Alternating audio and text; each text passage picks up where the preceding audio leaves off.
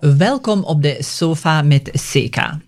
Vandaag praat ik met Peter Genijn naar aanleiding van zijn boek Wheelchair Racer. Peter, van harte welkom. Dank u. Ja, Peter, wij kennen jou allemaal als onze meest bekende Paralympische atleet, die België op kaart gezet heeft met de rolstoel rugby. Dat klopt, hè? Uh, ja, ik ben inderdaad met, met rolstoel rugby begonnen. En dan uh, nadien overgeschakeld naar de, het rolstoel racen.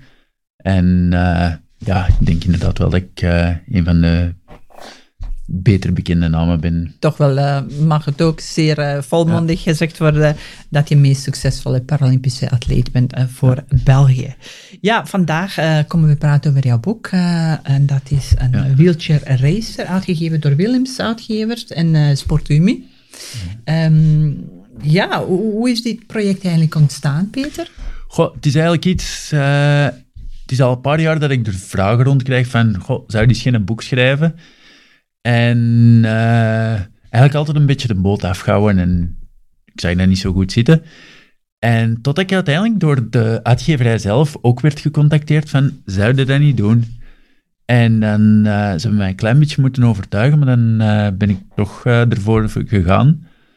En ik had dan wel zoiets van, als ik het dan doe, wil ik het te goed doen. En we hebben er dan wel veel tijd in gestoken. En het heeft wel langer geduurd eer dat het uitkwam dan gepland, maar ik ben wel tevreden met het resultaat.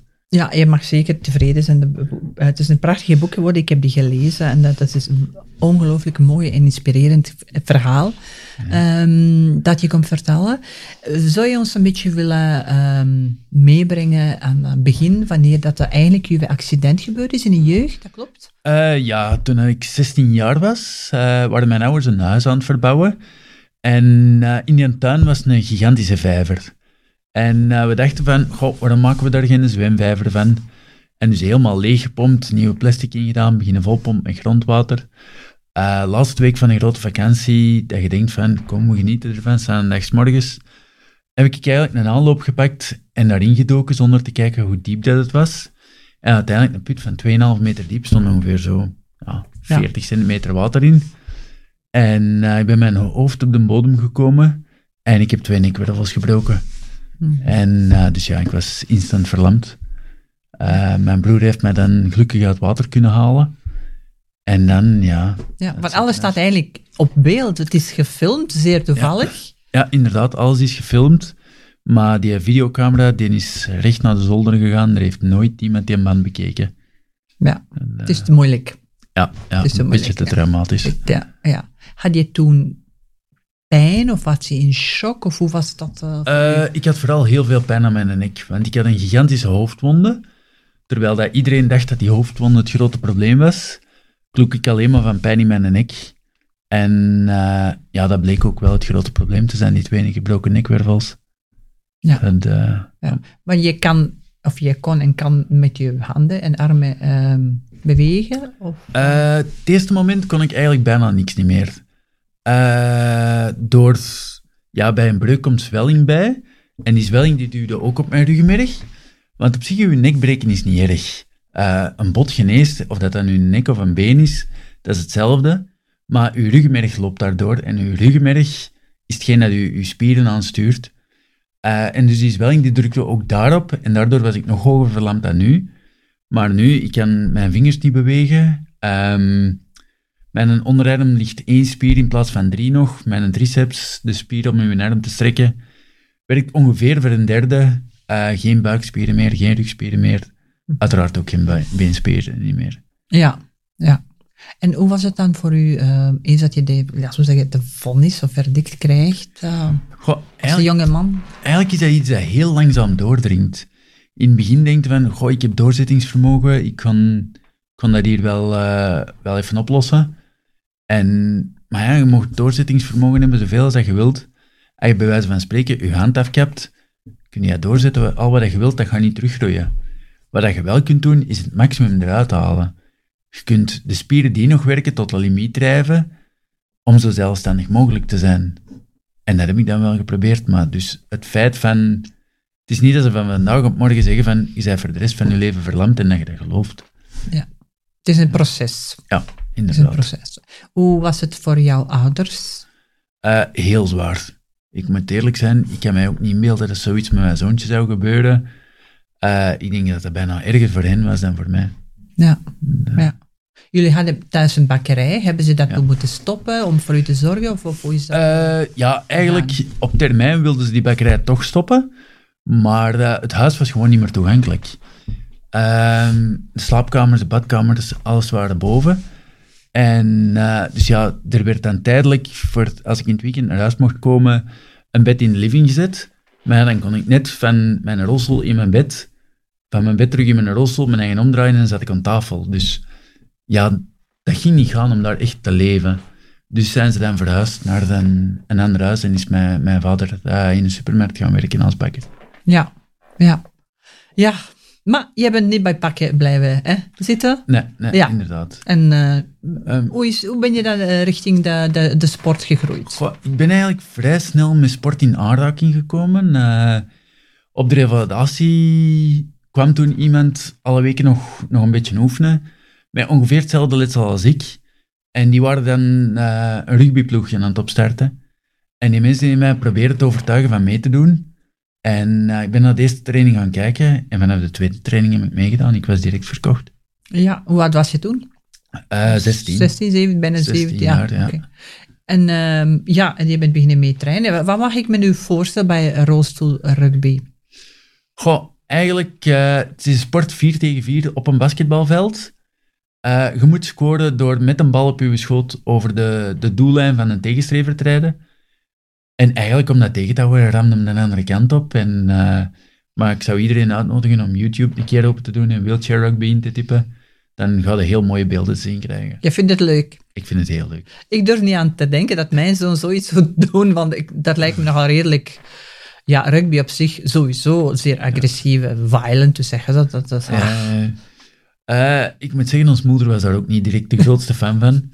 Ze waren wel heel blij dat ik uh, actief wilde blijven, dat ik niet gewoon voor tv ging zitten. Uh, ze hebben mij dus ook altijd gemotiveerd om, om te bewegen, om, om, iets te doen. Ze hebben ook gezorgd dat ik vrij snel een sportrolstoel had. Uh, maar ja, in het begin, ik weet dat ons moeder wel een paar keer langs de kant is staan roepen, omdat ik gevallen was tijdens spelen aan een rem of zo. En als mij niet direct kwamen oprapen, ja, daar kon ze niet mee lachen. Kon ze niet verdragen. Nee, Haar moeders hartje. Ja, ja inderdaad. Was het uh, ja. aan het bloeden, zou ik zeggen. Ja, ja. alright. En um, hoe ben je dan eh, richting Olympische Spelen uh, geraakt? Goh, we hebben eigenlijk ons in 2004 voor de eerste keer echt kunnen plaatsen voor de Paralympische Spelen met rugby. Uh, ja, op zich is dat een droom. Hè. Iedereen dat, dat topsport doet op hoog niveau, droomt van de Spelen, omdat je nu valide of minder valide atleet bent. En ja, als we ons dan kunnen plaatsen, ja, dat, dat is de max. Hè. Ook als je dan toekomt in dat, in dat Paralympisch dorp, dat is zo overweldigend. En dat was ook de eerste keer dat we echt als topatleten behandeld werden. Fantastisch. Want jij bent naar Tokio gegaan in 2020, hè? klopt? Uh, in 2020 naar Tokio gegaan. En uh, eh, 2021 eigenlijk. Die spelen waren okay. uitgesteld. Ja, maar dat ah, ja, waren dus mijn juist. spelen. ja, met die corona. Ja, ja inderdaad. Wat dacht je toen? Oh nee, mijn Olympische wens met die corona. Uh, ja, op zich, het gingen mijn, mijn vierde spelen zijn. Maar toch, ja, dat, dat, dat blijft speciaal iedere keer als je daartoe komt, je denkt van, goh, ik heb dat al drie keer meegemaakt, dat gaat wel meevallen. Maar toch blijft dat heel speciaal. En ook het feit dat je... Ik wist dat ik medaillekandidaat was. En ja, de Paralympische medailles of de Olympische medailles, daar gooien ze niet mee. Uh, dus ja, als je de kans misloopt om, om zoiets mee te maken en te kunnen hebben, ja, ja dat, is, dat is verschrikkelijk. Dus dat was wel even lastig als het, ja. het werd uh, uitgesteld. Want je zegt je vierde deelname. Uh, wat zijn de resultaten van uh, alle vier, zou ik zeggen? En waar ben je allemaal geweest? Um, van de vier spelen, we zijn uh, met de rugby een keer zesde geworden, een keer zevende geworden. En met atletiek heb ik drie keer goud en één keer zilver. Wauw. Ja. Proficiat. Dank u. Je bent eigenlijk een topatleet. Ja, ja, toch wel. Ja, en als topatleet moet je mentaal en fysiek toch wel wat redelijk doorzetten en kunnen, hè? Ja, ja inderdaad. Je moet, je moet er heel veel doen en heel veel verlaten. Hè. Het is, uh, ja, de trainingen op de piste, de, de eh, ja, op tijd in het bed kruipen, op je voeding letten. En inderdaad ook mentaal, eh, er komt enorm veel druk bij kijken. Je traint vier jaar voor die 20 seconden van de 100 meter. En ja, het moment dat je aan je start staat, ja, doe je één ding fout, ja, dan heb je niet eens een medaille. Ja. Dus ja, het zit allemaal heel kort bij elkaar. En Ja. ja, de stress is dan wel enorm. Ja, en eens één keer dat je iets gewonnen hebt of een medaille hebt, dan is het niet meer om voor medaille te gaan volgende keer, maar het is om niet te verliezen. Dat is ook een beetje... Hè? Ja, inderdaad. Extra druk, hè? Op een gegeven moment zijn de topfavoriet en gaat iedereen ervan uit dat je gaat winnen. Maar zo gemakkelijk is het niet. Dus, eh, en het is ook wel een beetje verslavend. Je bent niet meer zo snel tevreden. Want in het begin had ik mijn eerste spelen brons gehaald. Ik ging gat in de lucht gesprongen hebben. Eh, maar als ik nu brons haal, had gehaald, ja, dat ging een beetje een teleurstelling zijn. Ja, en het gevoel van, oh nee, ik ben eh, tweede of derde, ja. Ja, Ja. inderdaad. Jammer hè, want uiteindelijk ben je dan top 2 of top 3 van de wereld. Ja, dat is uiteindelijk op de 200 meter in Tokio heb ik zilver gehaald. En ik was even ontgoocheld. Maar uiteindelijk kun je dat wel relativeren en zeggen van ik ben hier inderdaad de tweede van de wereld op de belangrijkste moment in vijf jaar tijd. Dus het is altijd wel een topprestatie. Dat hè. is zo. Ja. Punt, amen, uit, zoals ze dat zeggen. Voilà. Ja, brons, goud, zilver. Maar ik denk ook de prestatie om zo ver te schoppen op Olympische Spelen eh, te gaan. Eh, bij u was het rugby en dan ook individueel. Je zegt Ja. als atleet, dat is racen? Of, Eh, Heb je gedaan? ja, Rolstoelracen, ja. En jij zei 100 meter of was een, was een categorieën? Ik heb eh 100 en 400 gedaan in Rio en in Tokio de 100 en de 200 meter. Ja. Ja, moet het echt van de sprintnummers hebben. Ja, dus echt zo kort en explosief. Ja, ja, Ja, inderdaad. alright. Ja, oké. En eh, met hoeveel waren jullie die België hebben vertegenwoordigd? eh, bijvoorbeeld in Tokio, de laatste? Ehm, in totaal gaat dat iets van een 25 man zijn of zoiets. In atletiek denk ik dat we met 4, 5 waren. Ja. ja. ja. En dan tegen uw eigen eh, landsgenoten eh Ja, ja. racen. Ja. Ja. En, eh, En de rest van de wereld. Inderdaad. Ja. En, eh, Ja, maar ik heb een heel mooie foto gezien in, in uw boek, eh, waarin dat jullie wachten in de hang om op te komen. ah, ja. ja, hoe was dat voor u? Ehm, ik weet nu niet meer, de foto is van als we naar de medailles willen gaan, zeker? Nee, toen jullie moesten opkomen, ik denk bij de opening van de Olympische Spelen, kan dat? Ah, ja, ja, Ja. de openingsceremonie. Ja. Ja, de openingsceremonie, dat is, dat is een, een kippenvelmoment, hè. Dan, eh, dat is een, een vol atletiekstadium, dat is, ik weet niet hoeveel, honderdduizend man of zo. En de hele wereld kijkt ook nog. Ja, mee. het is dat. Je hebt dan ook nog die, die beelden, dus ja, als je dan opkomt, dat geeft echt wel een kick. Ja, En, eh, ja. en had je ook zoiets van, Peter, you did very well. Goh, You made it. op die moment, weet je, je werkt heel lang om op die spelen te geraken, maar als je daar dan geraakt, dan wil je het daar ook goed doen. Dus op het moment van de openingsceremonie heb je nog niet zoiets van, je hebt het gemaakt, je bent wel tevreden dat je daar zei, maar je bent eigenlijk pas tevreden als je daar een goed resultaat haalt. Dus je zit toch nog dan op de, onder de spanning en Ja, focus en ik wil zo snel mogelijk Ja. toch wel eh, mijn prestatie Inderdaad. zetten. Ja, maar ik zou zeggen, als buitenstander, voor mij althans, is dat, is dat waanzinnig ja, dat je zo ver bij geraakt bent van 8 miljard mensen. Ja, Zit ja. je dan met vier eh, van dan België? Maar uiteindelijk, als ik nu terugdenk van, Ja. als ik nu 16 jaar was, en ik zou mezelf nu tegenkomen en ik vertel mijn verhaal, ik zou het niet eens geloven waarschijnlijk. Ja. Dat, ja, als ik net mijn nek gebroken had, droomde ik niet eens van wereldkampioen te worden. Dan... Dus ja, als je dat dan ooit kunt bereiken, ja, dat is, dat is enorm. hè. Dat is enorm. En eh, we hebben het ook niet alleen over je eh, mentale maar ook vooral fysieke uithoudingsvermogen. Ja. Ehm, daar hebben we het ook een beetje in jouw boek over. Ja, je bent toch wel wel genetisch ook heel sterk. En, eh, of, of is dat iets dat je zelf hebt kunnen aanwerken? Goh, ik denk dat goede genen wel belangrijk is, uiteraard. Eh, mijn lichaamsbouw zit ook wat mee. Ik ben heel groot. Nu, op zich in een rolstoel te zitten is dat geen voordeel. Maar lange armen hebben is wel een groot voordeel. Eh, en ja, spiermassa heb je genetisch een deel en een deel dat je moet, moet trainen. Hè. En sowieso, ja, je spendeert enorm veel uren om te trainen. Maar dat is iets dat ik enorm graag doe. Ik denk dat je het anders ook niet haalt. Ik Ik denk, Ja. elke topsporter doet in C zijn hobby, want anders houdt het gewoon niet vol. Ja, het is te zwaar. Ja, het is, je moet er zoveel voor doen, mentaal en fysiek. Dat, plus ik denk, er is niemand dat zegt van, goh, ik ga nu coureur worden, want ik wil hier rijk worden. Ik denk dat iedereen begint met fietsen omdat hij doodgraag fietst, en dan uiteindelijk zo goed is dat hij coureur wordt, en dan, Ja. En de rest volgt. ja, inderdaad. Mits natuurlijk de focus, de Ja, discipline en Ja, al de rest. Maar uiteindelijk als topatleet moet je opletten, op tijd gaan slapen. Je, je moet echt op, op alles letten. Zoals, Ja, voor de Spelen in, in Rio wist ik dat ik 's morgens vroeg moest eh, wedstrijd hebben. En ik ben echt geen ochtendmens. Dus ik heb echt ja, een half jaar lang om eh, half zes, zes uur opgestaan alle dagen. Gewoon om een beetje gewoon te worden aan vroeg opstaan en ja, zulke dingen. Nooit geen alcohol. ja, oplet op je voeding. letten op je voeding, feestjes missen. Ja. ja, trainen in weer en wind, of dat je goesting hebt of niet. Ey, je moet, Ja. ja. Dus je hebt ook soms dat je geen hoesting hebt. Eh, heel zelden, maar als het nu gesneeuwd heeft of zo en je hebt een buitentraining, dan eh, ja, Ja. is het iets minder. Beetje pittig. Ja. en zeker hier in België, denk ik, dat sneeuw, dat smelt zo snel. Ja, Dan zit jij in zo'n, eh, soort halve en- plas, en regen en kou en wind. Eh. Dan denk je wel eens van, waarom heb ik een buitensport gekozen? Maar dan gaat op stage snel aan zijn rot en dan weten waarom dat je een buitensport hebt gekozen. Hè. Ja, inderdaad, inderdaad. Ja, eh, kijk eens, eh, van een, van een topatleet en, en, en, en, wat een mooi verhaal dat je hier neerzet. Zelf heb je ook een zoon, die is drie Ja. jaar. Ja, klopt. Hoe gaat het daarmee? Eh, heel goed. Die is nu in het instapklasje in school en... En is hij al op de fietsen of fietsje? Of, hij, of- kan, hij kan momenteel fietsen zonder zijwieltjes en Oh. hij doet niet liever. dus, Nu al, op drie jaar.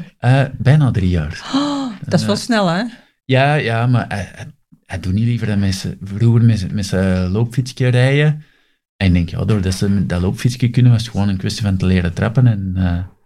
Nu, ja, doet niet liever dan met zijn fiets spelen. Maar je zegt ook zonder wieltjes, dat is eigenlijk een beetje vergelijkend met jouw verhaal. Want toen je jong was, was een beetje hetzelfde ook. Hè? Heel snel leren fietsen. Ja, ja, ik kon ook eh, fietsen als ik twee jaar was. Dus ja, het zal ergens in de genen zitten. Dat is wel echt uitzonderlijk. Ja. Ik heb zelfs twee kinderen, ik kan me toch niet herinneren dat je op twee jaar tijd kon fietsen. ja. Geen enkel van die twee. Ja, voilà. voilà. Ehm, ja, je hebt je eh, ehm, partner, eh, die kinesist is, Veerle, Ja.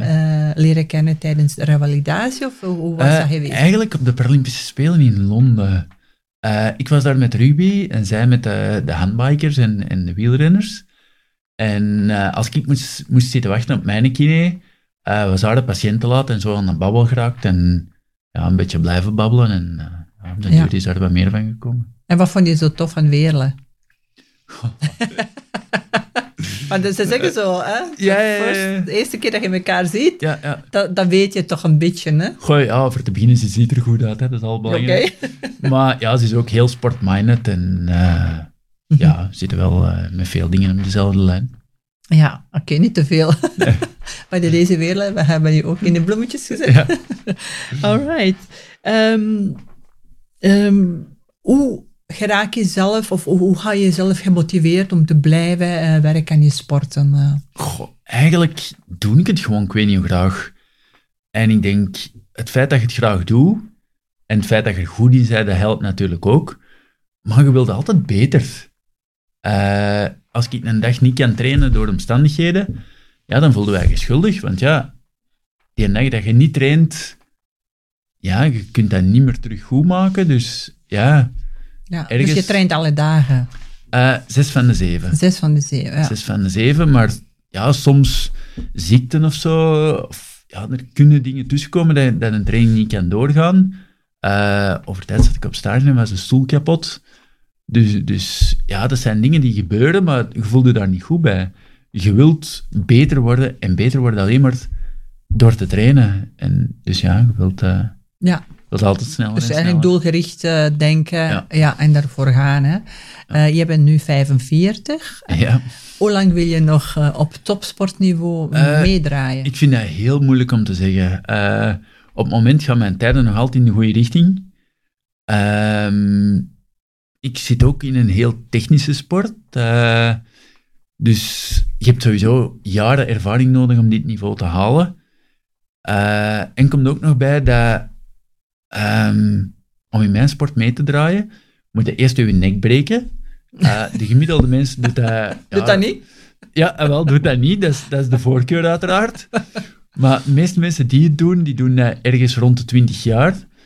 Dan moet je nog 10 jaar erover doen, eer dat je deftig met een ADL-stoel kunt rijden. Uh, eer dat je wat aan sport kunt beginnen doen. Uh, eer dat je niveau begint te halen. En dan moet je nog ervaring erin opdoen. Uh, ja, leren in de baan rijden is lastig. Techniek vraagt heel veel ervaring eigenlijk. Dus ik denk dat dat wel in mijn voordeel speelt. Ik denk die gemiddelde leeftijd zit rond de 40 jaar op de Paralympische Spelen. En hoe hoger uw letsel, en ik heb een vrij hoog letsel, hoe ouder dat die leeftijd is, omdat het langer en langer duurt om het niveau te halen. Het is gewoon al zodanig moeilijk om je dagelijks leven in orde te krijgen. En dan moet je sport nog in orde krijgen. En daardoor ligt, de leeftijd echt wel wat hoger. Maar dus eigenlijk om je vraag te antwoorden, het gaat ervan afhangen wanneer het fysiek en mentaal. Want ik denk dat die allebei even belangrijk zijn. Als ik fysiek de tijden niet meer aan kan of geblesseerd raak, ja, dan stop het. Maar mentaal is even belangrijk. Als ik vijf dagen in de week opstaan en denk van waar ben ik mee bezig, ja, dan kun je beter stoppen, denk ik. Ja, ja inderdaad. Hè. Um, wat denk je, welk impact heeft jouw boek, of welk impact wil je met jouw boek uh, bereiken uh, op de perceptie van de Paralympische Spelen of para Paralympische atleten? Um, hetgeen dat ik heel graag zou willen, en is aantonen dat wij ook gewoon topsporters zijn. Wij willen geen medelijden. Uh, ik wil gezien worden al, als topsporter en niet als die kerel in zijn rolstoel. Nu, tegenwoordig is die kerel in zijn gesaboteerde rolstoel, maar dat is dan meer sportgerelateerd. Ja, maar wil, je, wil je dat, sorry dat ik onderbreek, wil je dat misschien toch nog ook even vertellen? Want jouw stoel werd gesaboteerd op Olympische Spelen. Dat was in Tokio? Dat was in Tokio, ja. ja uh, ongeveer ja, drie kwartier voordat mijn, mijn opwarming moest beginnen, kom ik toe aan mijn materiaal. En uh, ja, ik zie drie lekke banden en de stang tussen mijn stuur en mijn voorvork was doorgebroken. Ja, dat zijn geen dingen die zomaar gebeuren. Die stoel stond in storage, daar kan in principe niks mee gebeuren. Dus dat is doelbewust door iemand gedaan. En ja, uh, ja de eerste moment is dat ja, kwaad, gefrustreerd, paniek. Uh, maar iedereen rondom mij heeft de juiste dingen gedaan. Er uh, is naar het Paralympisch dorp gebeld dat iemand met nieuwe tube kon komen. Um, er is een mechanieker opgebeld van uh, Nederland. Die is dan met een taxi nog afgekomen. Uh, die zat ook in Tokio, voor alle duidelijkheid. ja. Ja. Um, ja, er is ook de, de service stand van de Spelen zelf opgeroepen. Uiteindelijk is daar drie, vier man direct aan beginnen werken. En op een gegeven moment heeft een van die mannen naar mij gekeken en gezegd van luistert, het onderdeel dat kapot is, dat heb je als reserve. Dat is al heel veel chance. Uh, maar de vijs, om het te bevestigen, is ook afgebroken. Um, en die zit nog vast in uw frame. Dus het enige dat we kunnen doen, is dat stuk erop schuiven en met duct tape en tie-rapjes uh, tegen uw frame trekken. En ik heb geantwoord van, luister, je doet wat je moet doen, maar ik wil aan je start staan. En uh, dus ze hebben dat gedaan. En ongeveer vijf minuten voordat ik aan mijn opwarming moest beginnen, was alles klaar. Uh, ik ben dan ook bewust te vroeg aan mijn opwarming begonnen. En zo'n dag is alles tot op de minuut uitgeschreven. Dus je weet perfect, ik heb hier vijf minuten speling. Ik heb mijn opwarming heel normaal gedaan. En dan bewust als allereerste naar de callroom gegaan. Om te tonen aan wie dat ook gedaan had. Van luister vriend, je daar hier nog niet van mij vanaf. Dus... maar een waanzinnige verhaal is dat. Ja, dat was... Uh... En is er ooit uitgekomen wie dat uh, gedaan heeft? Nee, jammer genoeg niet. Er gingen daar geen camera's of zo. En uh, tenzij dat er plots iemand in geweten groeit, wat ik niet echt verwacht, gaan we dat nooit weten. Dus ja, dat is wel heel jammer. Ja, de sportieven zou toch wel moeten prevaleren, denk ik. Maar soms is het ah, toch wel dat, hè? Ja, ik snap het gewoon niet. Want uiteindelijk, bij mij staat die gouden medaille thuis in een, in een glazen kastje. En iedere keer als ik daar passeer, ben ik gewoon trots. Maar moest ik nu die gepikt hebben, bij wijze van spreken, wat dat eigenlijk hetzelfde is. Ik weet het niet. Dan denk ik als ergens in de vuilbak of in de kelder zou liggen, ik zou niet weten wat ik eraan zou hebben. Ja, ja. Dan, uh, ja, ik heb toch niks eergevoel niet meer dan. Ja. Het zegt ook heel veel over jou, hoe dat jij als mens ook in elkaar zit. En uh, dat is, uh, wat ik zie, is dat jouw glas half vol is en niet half leeg. Ja, ja. Je, je, kijkt vooruit en met een positieve ja. uh, blik op ja. het leven. Maar ik denk dat je ook het verste komt. Ik denk, je kunt altijd naar het negatieve zien. ik heb, als ik op revalidatie lag, in de kamer over mij lag iemand die een, een gelijkaardig ongeval had gehad, maar één of twee wervels hoger. En die moest zijn rolstoel met kiembesturing uh, aandrijven. Die kon niet zelfstandig ademen, dus die had constant beademing nodig. Ja, dat ook dat kunnen zijn. Ja. En 90% van de mensen op revalidatie hebben een letsel dat veel minder erg is dan het mijn. Maar ja, je zult maar die, die 10% zijn die het nog veel erger heeft. Ja. Dus ik denk dat ik heel veel chance heb gehad. En ik denk dat je zo ook naar het leven moet kijken. Het kan altijd ja. erger. En uiteraard zijn er altijd mensen die het beter hebben. Of die jij denkt dat je dat beter hebt, want iedereen heeft zijn miserie. Je weet jij niet wat dat mensen, mensen hebben meegemaakt. Ja. Voor hetzelfde geld is er iemand dat schatrijk is en zijn kind verloren heeft. Ja, dat zou ik ook niet willen meemaken. Ja. Ja. Hij- ze- ja, je weet niet van iedereen wat, dat ze, wat dat ze hebben, dus je kunt er anders een rekening niet Ja. maken. Dus eh, beste kijkers, eh, Peter Genijn, rela- relativeringsvermogen, check, allemaal We doen ons best. in orde. Ja. dat ziet je ook, Peter, eh, dat jij zo'n fijne mens bent. Hè? Dank je. Eh, voilà. Peter, wat, zo, wat zou je kunnen eh, als meest bevredigende eh, punt van je carrière kunnen Goh, eh, eh, vinden? ik denk sowieso de eerste keer wereldkampioen worden is een moment dat je nooit vergeet. De eerste keer Paralympisch goud ga ik nooit vergeten. Maar het feit dat ik bij die laatste wedstrijd een gouden medaille heb kunnen halen, ondanks wat er allemaal gebeurd is, en het geeft mij ook heel veel voldoening, en dat is misschien weer een slecht kantje van mij, eh, wie dat ook mijn stoel gesaboteerd heeft, die mensen gewoon heel gefrustreerd hebben geweest voordat hem dat gedaan heeft, want anders doe je dat niet. En het gaat er niet op gebeterd zijn. En ey, dat is mijn enige troost, dat die mens helemaal zot moet gekomen zijn als ik goud heb gehaald. Dus dat wil zeggen dat ook alle andere atleten van alle andere landen ook naar jou gekeken hebben als potentiële bedreiging of zware concurrentie. Eh, ja. ja, ik denk dat ik wel een topfavoriet was eh, Ja. aan de start samen met de Finn. Eh, ja, ik denk, als je kijkt over de laatste jaren, denk ik dat 99,9% van alle races door mij of hem gewonnen zijn. Dus ja, dan, dan weet je dat je met tweede topfavoriet bent. hè. Ja, ja. En wat eh, brengt de toekomst eh, voor u, Peter? Eh, goh, we hebben dit jaar een WK. We zijn momenteel een nieuwe wieler aan het afstellen, dus we gaan een beetje moeten afwachten hoe dat gaat gaan, maar het ziet er redelijk savai uit. Ehm, en daar een medaille halen eh, is zo goed als een ticket voor de Spelen. En op de Spelen zou ik toch nog graag wat eremetaal meebrengen. Oh, kijk eens aan. Daar kijk ik wel echt naar uit. Hè? Je laat ons iets weten als hij terug... eh, Ja, ja, komt goed. Prestaties, voor mij hoeft dat geen houden meda- medaille te zijn, want dat heb je al voor de mens wie dat je bent. Ja, Dat ik u. vandaag met veel bewondering eh, in, naar kijk. Ja, voor alles wat je hebt gepre- gepresteerd. Ehm, ja, ik zou zeggen, misschien als afsluiter, een boodschap dat je zou willen meegeven. Wat zijn de belangrijke eh, eh, lessen of levenslessen dat je hebt geleerd, of, of, of, een boodschap dat je zou willen meegeven vandaag? Goh, ik denk gewoon, probeer, de, probeer het meeste uit het leven uit te halen. En eh, ja, zie mensen in een rolstoel gewoon als mens en niet als, ja, als een rolstoeler. Ja. Willen wij ook gewoon behandeld worden als normaal mensen. Maar ze, En- ze, ze zeggen wel, rolstoelgebruiker is iets, of, een accident die overkomen is, het is niet wie Ja. dat je bent. Ja, klopt. Ons karakter is nog net hetzelfde. Er zijn Eh, ook allemaal als je mensen- voordien een eikel bent, gaat er waarschijnlijk nog altijd een eikel zijn. Maar ey, je, kunt, ja, je blijft gewoon dezelfde persoon, dus je moet ook niet anders behandeld worden. En ja, ik zou zeggen, bij den deze is een heel fijne afsluiter voor vandaag. Bedankt alvast om eh, vandaag naar de studio te komen.